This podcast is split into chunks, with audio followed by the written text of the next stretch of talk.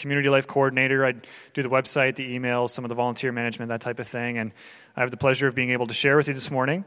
Uh, I'm going to start from Matthew chapter 22. I'm not a PowerPoint guy, so if you want to pull it up, if you have your Bibles with you, feel free to turn there. Matthew chapter 22, starting in verse 36. Uh, there's a Bible app. I won't be offended if you have your phone out. You can text too. That's cool. That's cool. But I'm going to start in Matthew 22, for, uh, verse 36. And before we do that, I just want to open us up in prayer.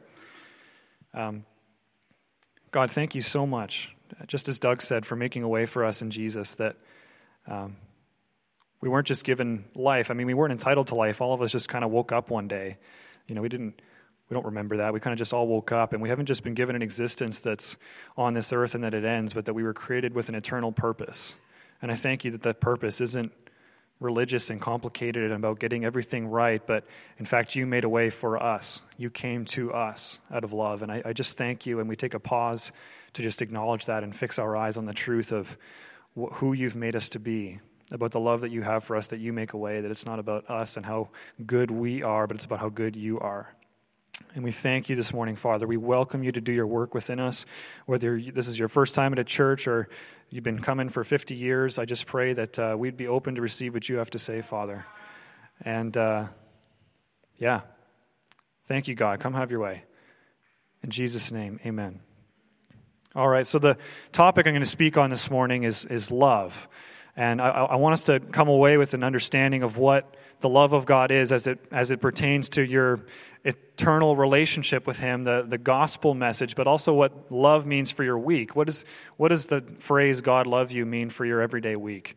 You know, not just it's not just a heaven ticket, but what does this mean for every day? What does this what does it look like to live as being loved by God every day of your life? So um, there's a, there's a lot to say, and, and it can be for those who like again, if this is your first time at a church, um, it, it, it's really the most important thing. Love really is the most important thing. The Bible actually says in 1 John chapter 4 that God himself is love. He is love. That's, that's who he is. It's all he knows how to be. He can't do anything except doing things in love because that's who he is. In 1 Corinthians chapter 13, it says you can have everything in the world. You can have all the faith, you can have all the knowledge, all the wisdom, all the money, but if you don't have love, you don't have anything. You're not moving in God if you're not moving in love because God is love. That's what, they're, that's what they're trying to call us to. If you're a Christian in this room, in 1 Corinthians 13, they're saying focus on that. If you're not moving in love, you're not moving in God. Even if you sound really spiritual and you have all the right words and you got a PhD, like if you're not moving in love, that's the most important central thing. And I'm going to start from verse 36 in Matthew, just to give you some context. This is Jesus interacting with the religious leaders of his day about 2,000 years ago. And they're actually trying to trip him up. They're trying to catch him in what he's saying. They, they don't like him, they're, they're pretty jealous. I mean, Jesus was the most prominent figure in history. There's nobody that's more famous than he is. And these guys were the, the ones who were supposed to be leading people to God, and then the Messiah shows up, but they're jealous because of how much attention he's getting, and they want it for themselves. So they're trying to trip him up. And we're just going to jump into this conversation they have. They say, Teacher, which is the great commandment in the law? And he said to him, You shall love the Lord your God with all your heart, and with all your soul, and with all your mind. This is the great and first commandment. And a second is like it you shall love your neighbor as yourself.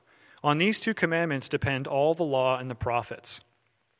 So, the law and the prophets, if you've ever read the Bible, the Old Testament, they lived in a different covenant. Jesus came and brought us a new covenant in which it's just how we relate to God. In the Old Testament, there was sacrifices and rituals and a temple, and there was laws. And if you broke the laws, there was punishment.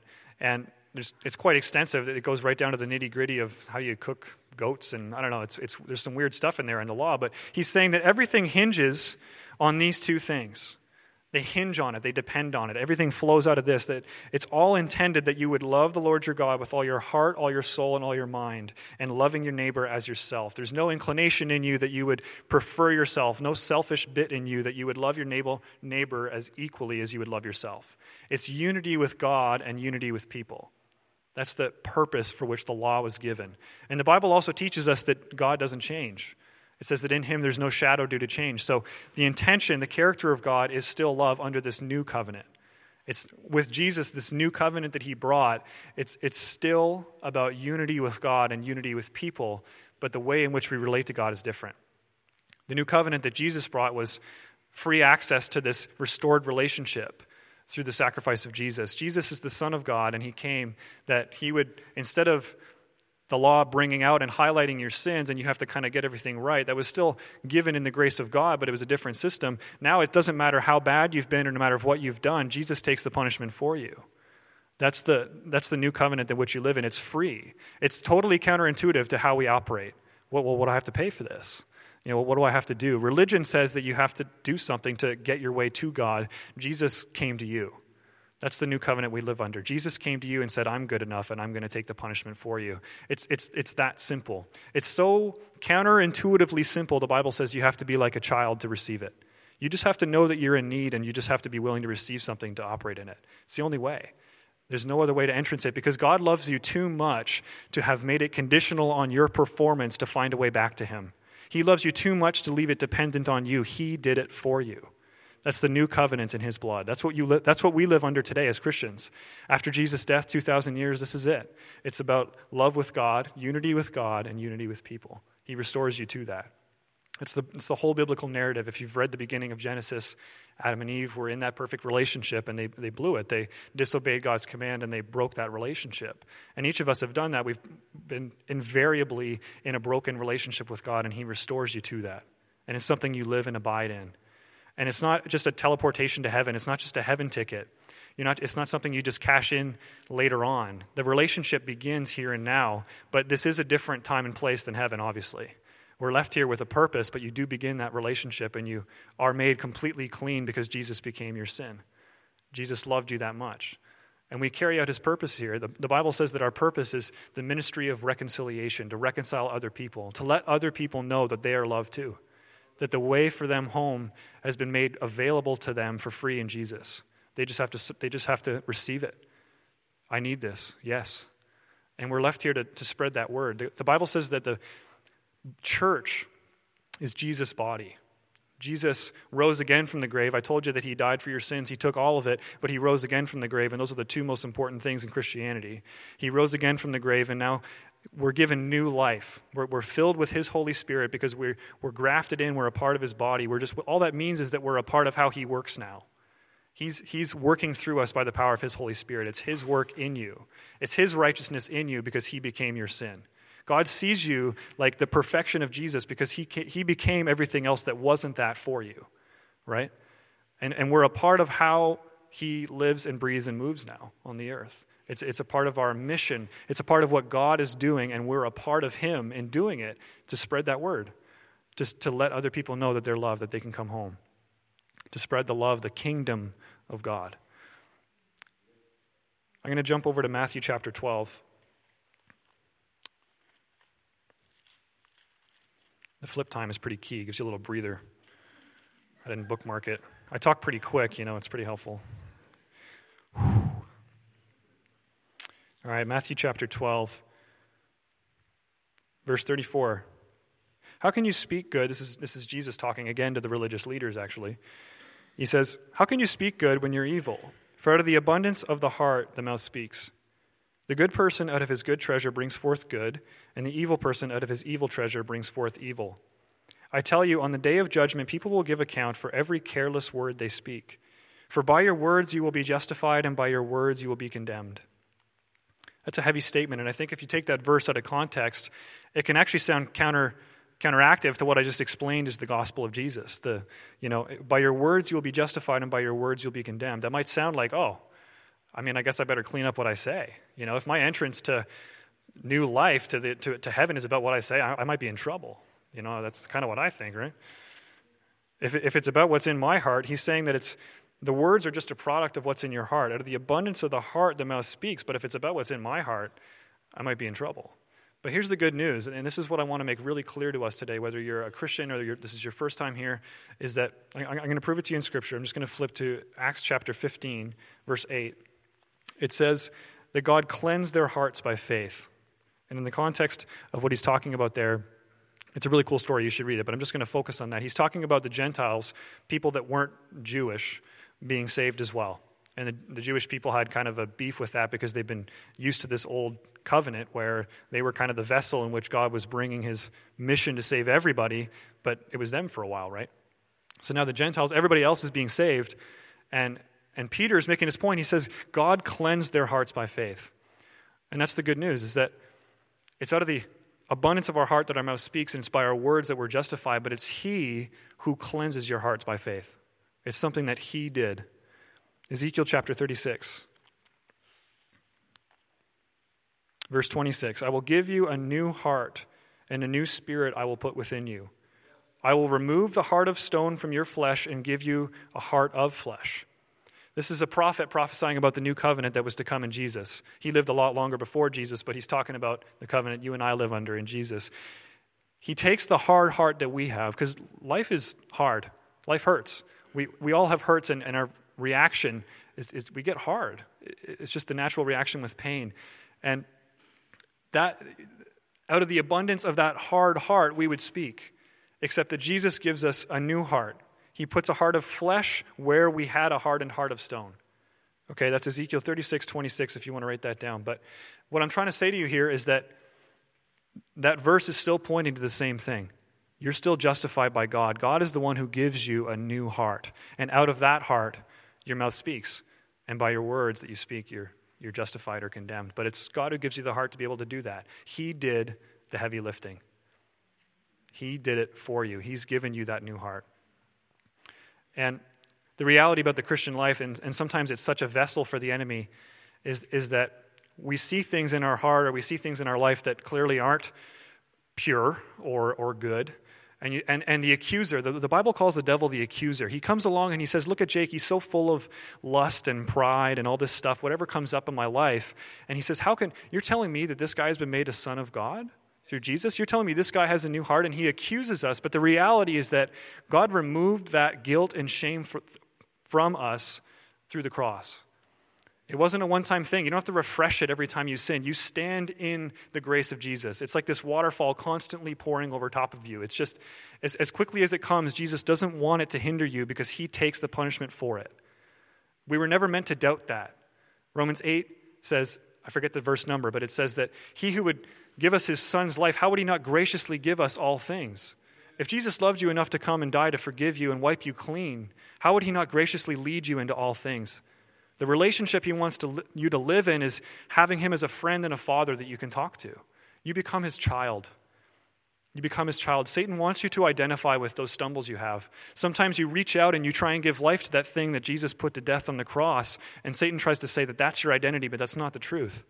You've just, we've reached back and tried to give life to something, but that doesn't change who Jesus is in us. You see, the hope we have, the reason it's unshakable is because of who Jesus is. Not because of how many times we reach back, not because of our performance. It's, that, that's the reason it's unshakable. That's the reason we have peace that passes understanding, love that passes understanding. That's the reason you have hope throughout your week. This is what I'm saying is that you can come to church and you can even read the Bible and sometimes get a sense that God wants you to be different and you know you're not different and you need to do more. And okay, great, I need to change. I get that part. And you just and you're, constantly beat up by guilt and shame, but the reality is it's it's about who he is, not about what you can carry out on your own strength. And and fixing our eyes on him is the concept that I want to transition to. Because we weren't meant to worry. Don't worry about anything, Jesus says. Jesus is, God says that He has not given us a spirit of confusion, but of peace. He's not given us a spirit of fear, but of power and love and sound mind. God meant to deliver you from all those questions and uneasiness about who you are, whether or not you're loved, because sometimes you mess up. He takes that for you, and you are seen like the perfection of God in Jesus. He just sees you like his son. He sees you completely made clean, and that's the truth of who he makes you. It's, the Bible talks about being born again. It's a, new, it's a new life in a spiritual reality. It's a literal thing. You're literally new in being filled with God's Holy Spirit, and you're completely clean in him. So we've got to stop identifying as sinners saved by grace. you're not a sinner saved by grace. You're, you were a sinner who's been made a son or a daughter. You're a part of his family. You've been adopted. He doesn't want you to identify with that. He's not trying to burden you with those things. That guilt and that shame is not from Him. So when you get the sense that God wants you to be different or God's calling you to something, don't ever be daunted by what you see around you or the reality of uh, the strength that you believe that you have. You look to Him. You fix your eyes on Him because He is your strength. It's Him living in you that makes all these things possible. I can do all things through Him who strengthens me. Every single thing. Nothing is impossible with God. It's a verse in Matthew somewhere. I don't know. We, thank you, Jim. Jim knows the reference. You can do everything through him. The whole point is that we would fix our eyes on him and take encouragement and take peace and take strength from who he is. Don't ever be daunted by your own weakness. Let's go to Matthew 5. This is beautiful. Blessed are the poor in spirit, for theirs is the kingdom of heaven. If you're feeling poor in spirit, you're blessed in Jesus because Jesus wants to be your strength. He completes you. You have, I think it's in Ephesians, you are perfect and complete in Him with every spiritual blessing in the heavenly places. That's the truth of, of who Jesus is in you. You're blessed. He, we have to fix our eyes on Him.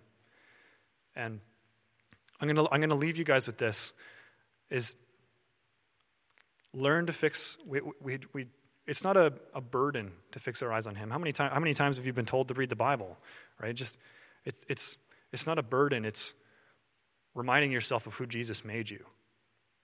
It's remembering who you are in jesus. It's discovering treasure that when you see it you, you, you want to sell everything you have for it if you know that parable. It's it's like, I find a better way to describe reading the Bible is, is like climbing up on God's knee and He reads to you. It's not a history book that you study. He changes you through this. He says, Seek Him, and He changes you. He changes. God made it possible for you to be the dad, the mom, the brother, the sister, the friend that you were called to be because of Him in you. You can do, that's what I'm saying when I say, that's what the Bible's saying when it says you can do all things. Because He lives inside of you. He transforms you as you fix your eyes on the truth of who He's made you and the truth of his love for you. We love because he first loved us. You don't, I mean, if, if you hate yourself, if you hate life, if you hate God, God's trying to introduce your, himself to you. He's not, he's not standing back waiting for you to take the first step. He's eagerly at the door, wanting to free you from the, from the pain, from the burden.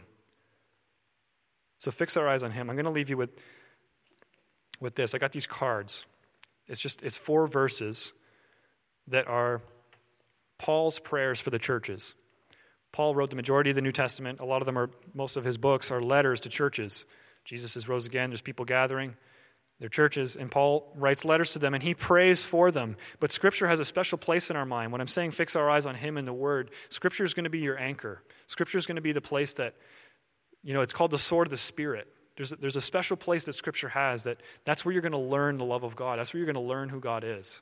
Whether it's through personal time of, of letting Him read to you and speak to you through sitting and reading it yourself, or whether it's through conversations of mentors, you can seek Him, but this is going to be the anchor. And I find it so helpful for me to pray the prayers that Paul prayed for the churches. Praying Scripture is a, is a really powerful concept because I want you to understand that the things you see in here, if you ever think to yourself, man, I wish I was that, if you think that God's calling you to something and you think, man, I wish I could become that or I wish I had that, I want you to know that the reason it's here is because God wants that for you. And, and He wants that even more than we would want it ourselves. So when I'm praying this, not only is it helpful because it enlightens me about what God would want for me, but it, it, it's personal. You're asking Him yourself. So I'm going to close by praying one of these prayers, and I've got two volunteers who have these cards. I think I've got 40 of them. And uh, just put it on your fridge, or I just find them helpful. I mean, if they go in the recycle, that's cool too. But I just wanted you to take home something and just think about this. Pray them personally. Fix, like, even just read them. You don't do what you want, but fix your eyes on who He is and take encouragement from that and who He is. Don't let anything daunt you because it's His power that defines you. It's you're new in Him. You can do all things. There's nothing that He's calling you to. There's nothing that He would put in front of you that He hasn't already supplied enough for you to overcome and become way overshooted. yeah. Okay. I'm going to pray this prayer. It's from Ephesians 3. Take one of these cards home. They're going to be at the door, they're going to be on the fridge. And uh, just receive this. I'm going to pray it. I'm going to change the, like, who's speaking. I'm going to just make it me instead of Paul for those people. So just receive this. Just Get before God right now if you're able to in this space and just receive this. Just pray this with me if this is your heart. God, we, we pray that out of your glorious riches you would strengthen me with power through your Spirit in my inner being, so that Christ would dwell in my heart through faith. And I pray that I, being rooted and established in love, would have power together with all of your holy people to grasp how wide and how long and how high and how deep the love of Christ is, and to know this love that surpasses knowledge, that I would be filled to the measure of all the fullness of God. God, would you fill us to the measure of all the fullness of God? Would you fill us with a tangible understanding? Would you transform us? Some of us don't know what it means to be loved. Some of us have lived lives where the people who were supposed to love us didn't, and we have a broken understanding of that. Would you regain that word for us, Father, by showing us how much you love us? We welcome you here, Holy Spirit, even now, just to transform our hearts, that we would receive your love. We want to know you. We want to know the, this love that was meant to quell all of our fears. Your word says that your perfect love casts out the fear within us. If we're fearful, would, you, would we just turn to you? Help us to turn to you and to fix our eyes on who you are, that we would not be defined, that we would not be influenced by our circumstances or things that we think in us that are in us that are adequate, but rather let us fix our eyes on you who are adequate, that have become our life. Teach us these things, Father. We praise you and thank you for how much you love us, that you do not change, that you still long to restore all of us to this beautiful, loving relationship with you and with others, that we would all be united in you. May we get a grip on this, that we would carry out your purposes here on life. That we would, in receiving your love for us, that we would understand it to be able to share it with others. Let us see you that's not just angry that we're not doing more, but sometimes we need to be loved first. For those of, for those of you that are here this morning, I, I pray that, that you would know that you're loved first, that you wouldn't come away with a burden of a sense of what you need to do to earn this at all, but that you would actually just know that you're simply loved because you're a son and a daughter in Jesus. He loves you. Hmm. We thank you, Father, that you carry our heavy burdens. Thank you, Jesus. Amen. I got one more thought for you. This is. Uh, are you guys okay? Does anybody need to bail? Is it one more thought? Is that okay? All right. When Jesus breathed his last breath, the old covenant they had this temple, and there was this place called the most holy place, the holy of holies, and there was this big thick curtain that was guarding it, and only the high priest could go in there, and only he once a year, and only after sacrificing a sin for all of his accident, sorry, sacrificing a animal for all of his accidental sins. It was like more than exclusive. And when Jesus breathed his last breath, solidifying this new covenant, that curtain ripped completely in half. And what that's symbolizing, what that's saying to us today, is that Jesus is the way for us to that most holy place. There's no access to God that's been limited. You are welcome to come to Him as a child. You are welcome to talk to Him about your problems, even the small stuff. You are welcome in His presence to just be yourself. You were created to be you. Maybe people have told you otherwise, but you were created to be you. You were made in the image of God. He has His signature on the bottom right hand corner of your soul. You were created to be you. You can be you in His presence. He doesn't want you to come to Him any other way. So, if nothing else, spend time with Him.